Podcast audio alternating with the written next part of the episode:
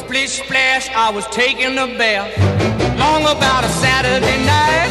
Yeah. 점심 먹고 유쾌한 시사 디저트 한 입. 최영일의 시사 본부. 네, 월드컵은 끝났지만요. 그 여우는 아직 가시지 않고 있습니다. 어, 예능 프로그램에서요. 대표팀 선수들이 출연한 모습들 볼 수 있고 이제 후일담은 시작이 되는 거죠. 이번에 활약한 우리 선수들이 소속팀으로 돌아가서 얼마나 더 좋은 모습을 보여줄지 또 기대도 있고요. 또 해외에서 연락 오는 선수는 없나 이런 궁금증도 있고. 그래서 오늘은 이명철 KBS 해설위원을 직접 모시고요. 월드컵을 총정리하는 시간을 마련했습니다.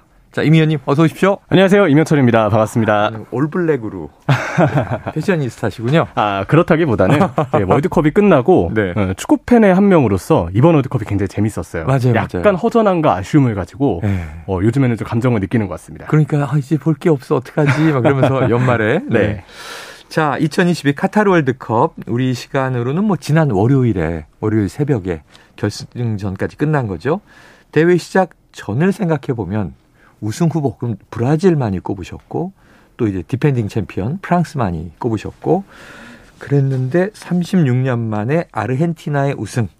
어떻게 보셨어요? 어, 저는 사실 작년 여름에 코파 아메리카를 이제 아르헨티나가 우승을 할 때. 네네. 어, 코파 아메리카는 아시아의 아시안컵 있듯이 네. 남미에도 남미 팀들끼리만 붙는 남미의 대륙 대회 거기 또 코파 아메리카가 축구유가. 워낙 열기가 높잖아요. 어, 유럽과 남미가 지구 전 세계에서는 가장 축구 열기가 뜨거운 네. 곳이기도 하죠. 근데 코파 아메리카를 아르헨티나가 우승을 차지했고 음. 리오넬 메시에게 첫 번째 코파 아메리카가 이제 들려졌을 때 네. 저는 그때부터 아, 아르헨티나가 월드컵에도 우승할 수 있을 것 같다는 생각이 들었어요. 주목을 하셨군요. 네, 야. 왜냐하면 아르헨티나가 동기부여가 메시를 위해서 모든 걸 다 바쳐 뛰겠다는 네. 목표가 확실했고 네. 게다가 스칼로니 감독의 전술이 꽤 변화무쌍한 부분들이 있어서 예. 맞춤 전술이 좋거든요. 아. 저는 그 부분에서 다른 국가들이 전력은 조금 더 올라가 있는 건 맞지만 네네네. 맞대결을 만났을 때는 아르헨티나가 조금 더 상대를 결과를 챙길 수 아. 있다. 네, 그런 생각을 좀 하게 됐죠. 야, 감독의 지략과 네. 용병술까지 감안을 하셨습니다. 자, 오랜 질문이 있었습니다. 메시와 호날두 중 누가 더 위대한 선수인가? 네. 그 답이 나온 건가요? 아, 답이 나왔죠. 아, 나왔다. 네. 아무래도 호날두 선수가 월드컵 통산 토너먼트 골을 단 한 골도 득점하지 못한 채 마무리를 했기 때문에 그래요. 반대로 메시는 이번 대회 전까지 마찬가지로 토너먼트에서 골이 없었지만 음. 16강, 8강, 4강 결승까지 모두 골을 넣는 데 성공을 했습니다. 네네. 이미 이 부분에서 월드컵에서의 활약, 경기에서의 영향력이 음. 저는 많이 좀 차이가 벌어졌다는 생각이 듭니다. 네. 그동안은 메시가 월드컵에서는 참 여러 가지 어려움을 겪었어요. 네. 좀 실망도 주고, 아유, 왜 저렇게 못하지? 그랬는데. 그래서 국대 마크만 달면 메시가 메시가 아니라 그랬는데. 네, 작아진다는 얘기들이 있었죠. 극복을 했습니다. 자, 마지막까지 치열하게 싸우면서 좀 어, 뒤집나 마지막에 결승전이 해트트릭 달성한 음바페 선수. 지금 뭐 워낙 어린 나이에 데뷔했고 아직 젊습니다. 그럼 메시를 뛰어넘을 것인가? 어찌 보면 지금 실제 메시와 젊은 메시의 대결이다. 네. 이런 얘기도 있었는데 앞으로 어디까지 성장할 걸로 보세요? 음, 사실 지금 음바페 나이에 메시 선수가 이루었던 업적들이 네. 훨씬 더 대단하다고 생각해요. 아, 물론. 월드컵에 한정해서는 음바페 선수가 워낙 굵직한 활약을 남기긴 네네네. 했지만 이미 그 시기에 메시는 펠레 마라도나와 비교가 되는 선수로서 대표팀 네, 대표팀이 아닌 소속팀 바르셀로나에서의 활약을 굉장히 높게 이어가고 있었거든요. 20대 초반에도 네. 어. 이미 그때부터 전 세계 최고의 선수 네. 유럽 자체로서만 보더라도 리오넬 메시는 어마무시한 펠레 어. 마라도나에 버금가는 클럽 예, 예, 커리어를 이미 예. 만들고 있던 선수이기 때문에 음. 은바페가 바로 메시 선수의 레벨에 견줄 거라고 생각하기에는 아직은 좀 무리가 있어 보이고요. 아, 요번 월드컵에서 인상적이었는데도 네. 근데 은바페 선수가 지금 이미 월드컵 통산 득점이 상당히 많은 상황이라서 네. 제 생각에는 앞으로 은바페 선수가 한세개 정도 대회를 월드컵에서 나설 수 있다는 점을 예, 생각했을 예. 때 월드컵 통산 득점이나 월드컵에서의 누적된 활약은 은바페 선수가 조금 더 앞설 수도 있지 않을까에 대해서는 생각을 해봅니다. 기록으로는 은바페가 네. 좀 뭐 어떤 최고 기록을 경신할 수는 있겠으나 그렇죠. 네. 스포츠가 기록만으로 되는 건 아니에요. 기록보단 기억이다. 네. 뭐 이런 얘기를 많이 하니까. 챔피언스 리그에서 음바페는 조금 더 아. 트로피와가 관련된 팀의 성과가 좀 필요하겠죠. 네. 자, 개최지 선정 때부터 이게 참 말도 많고 탈도 네. 많았고요. 최초의 중동 국가 월드컵, 최초의 겨울 월드컵. 자, 그래도 월드컵은 월드컵이었다. 이게 입증이 됐습니다. 역대 최다 골인 172골이 터졌고 정말 명장면이 많았고요. 우리는 네. 또 우리 선수들의 활약이 지금 새록새록 기억이 나는데 전문가 임 해설위원께서 꼽는 가장 인상 깊었던 장면 픽 뭐 해주시겠어요? 아, 우리 국민들에게 특히 많은 감동을 주었을 장면인데 저는 결과는 우리가 못 이겼지만 음. 가나전 조규성 선수의 두 번째 골이 가장 기억에 남습니다. 아, 네네네. 아무래도 한국 선수가 그 정도의 높이 뜬 상태에서의 네. 힘 있는 헤더로 어. 내려 찍는 헤더의 슈팅을 시도하는 장면들이 아. 꼭 월드컵이 아니더라도 네네.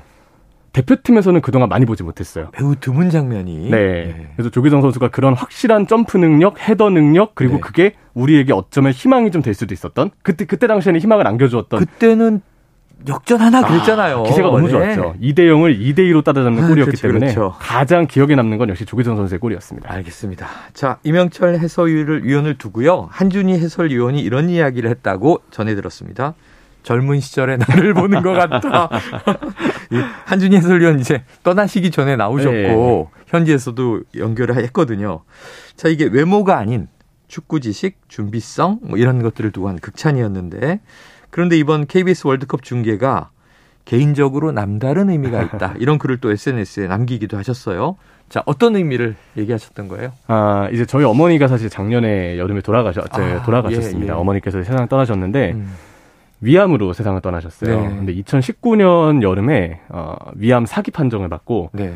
근데 이제 가족으로서, 아, 사기는 사실 위암 말기이기 때문에 그렇죠. 아무래도 생존 확률이 조금 저, 주, 저, 적을 수 있다고 의사 선생님께서 네, 얘기를 그렇죠, 하시더라고요. 그렇죠. 그래서 그때 당시 어머니에게 위암 3기라고 음. 약간 애둘러 표현하면서 어떻게든 아들 더 잘 되는 걸 봐야 된다. 아. 그리고 저희 어머니께서 평소에 7번과 9번, 그러니까 KBS2랑 KBS1을 네네네. 평소에 마음껏 그냥 항상 TV 팀에 무조건 KBS 예, 보시면서 예, 예, 예. 전에 미안하다 사랑한다나 1박 2일 쾌걸 춘향 어. 뭐 안녕하세요 하느님 등의 저희 어렸을 때부터 KBS의 모든 콘텐츠들을 거의 다 소비하셨던 분이에요. 네. 월요일 밤 되면 항상 가요 무대 트시고 네네. 라디오도 아마 KBS 라디오를 많이 들으셨던 아, 걸로 기억합니다. 예. 그래서 예전에 뭐 희망가요 같은 라디오 프로그램도 음. 듣고 그래서 KBS 항상 이렇게 시청을 자주 주로 하셨는데 음. 그때 그 얘기를 했었어요.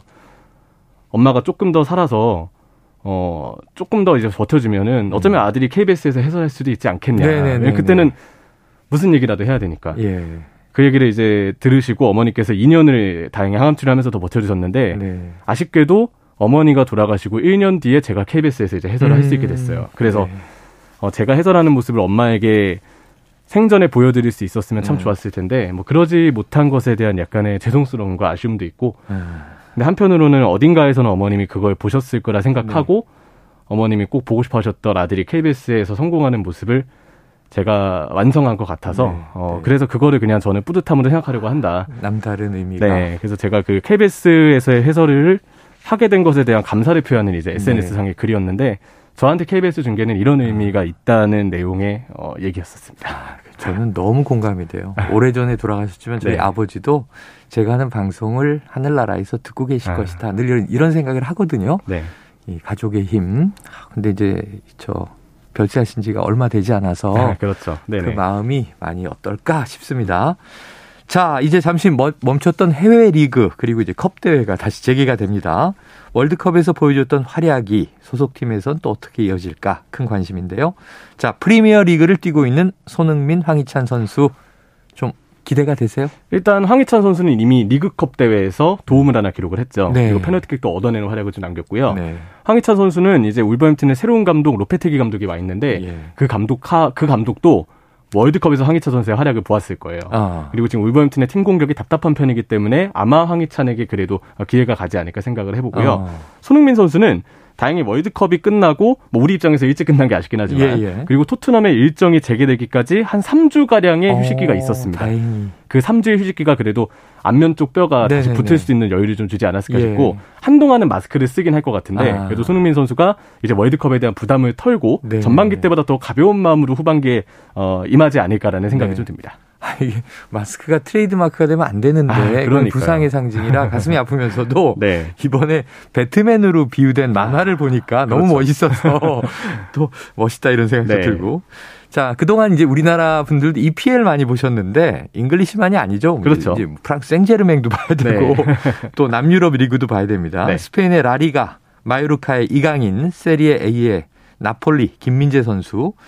자, B클럽 이적 가능하겠습니까? 음, 일단 김민재 선수는 이적 이전에 올 시즌 나폴리를 세리아에서 우승시키는 게 일단 우선일 것 아, 같습니다. 그래요, 그래요. 왜냐하면 마라도나가 나폴리에서 선수로 뛸 때 이후로 네. 거의 30년 가까이 나폴리는 리그 우승을 하지 못했어요. 아, 그래요. 근데 김민재 선수가 오 가자마자 이적 첫 시즌에 세리아 우승을 달성한다면 아. 아. 마 지역 팬들에게는 정말 잊을 수 없는 지역 자체의 아이콘이 될 수 있지 않을까라는 생각을 네. 해보고요.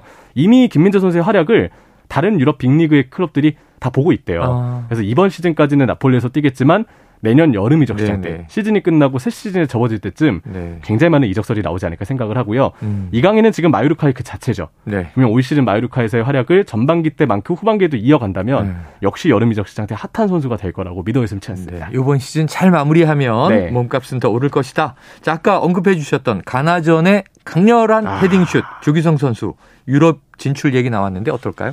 어, 아무래도 이제 세이트 기적설이 나왔는데 네. 중요한 건 이제 조기성 선수가 꾸준하게 뛰는 거라고 생각을 하고 네. 그러면서도 한국인 선수나 아시아 선수를 잘 반겨주고 좋은 음. 기억이 있는 팀으로 가야 된다고 생각을 해요. 네네네. 다행히 세이틱은 J리그에서 감독을 오래 맡았던 포스테코글루 감독이 어, 또 예. 팀을 이끌고 있기도 하고 다수의 일본 선수들이 성공적으로 적응을 하고 있고요. 네. 페네르바츠도 저는 좀 하나의 후보가 되지 않을까 네네. 싶거든요. 김민재 선수가 지난 시즌에 음. 워낙 빼어난 활약을 했기 때문에 아마 티르키예 리그에서 조규성 선수가 진출을 한다면 네. 기회도 받고 한국 선수의 좋은 인상을 삼아서 약간 희망도 더 얻을 수 있고 그래서 두 팀 정도가 제가 보기에는 좀 괜찮은. 조건의 팀이 아닌가 생각합니다. 알겠습니다. 자, 어유 이명철 KBS 해설위원에게 쏠쏠한 얘기 잘 들었습니다. 오늘 말씀 고맙습니다. 감사합니다. 자, 스포츠본부 마무리를 끝으로 오늘 준비한 시사본부 여기까지입니다. 저는 월요일에 낮 12시 20분 다시 찾아뵐 테니까요. 어, 즐거운 크리스마스 잘 보내시고요. 올해의 마지막 월요일, 마지막 주간에 다시 뵙겠습니다. 청취해주신 여러분, 고맙습니다.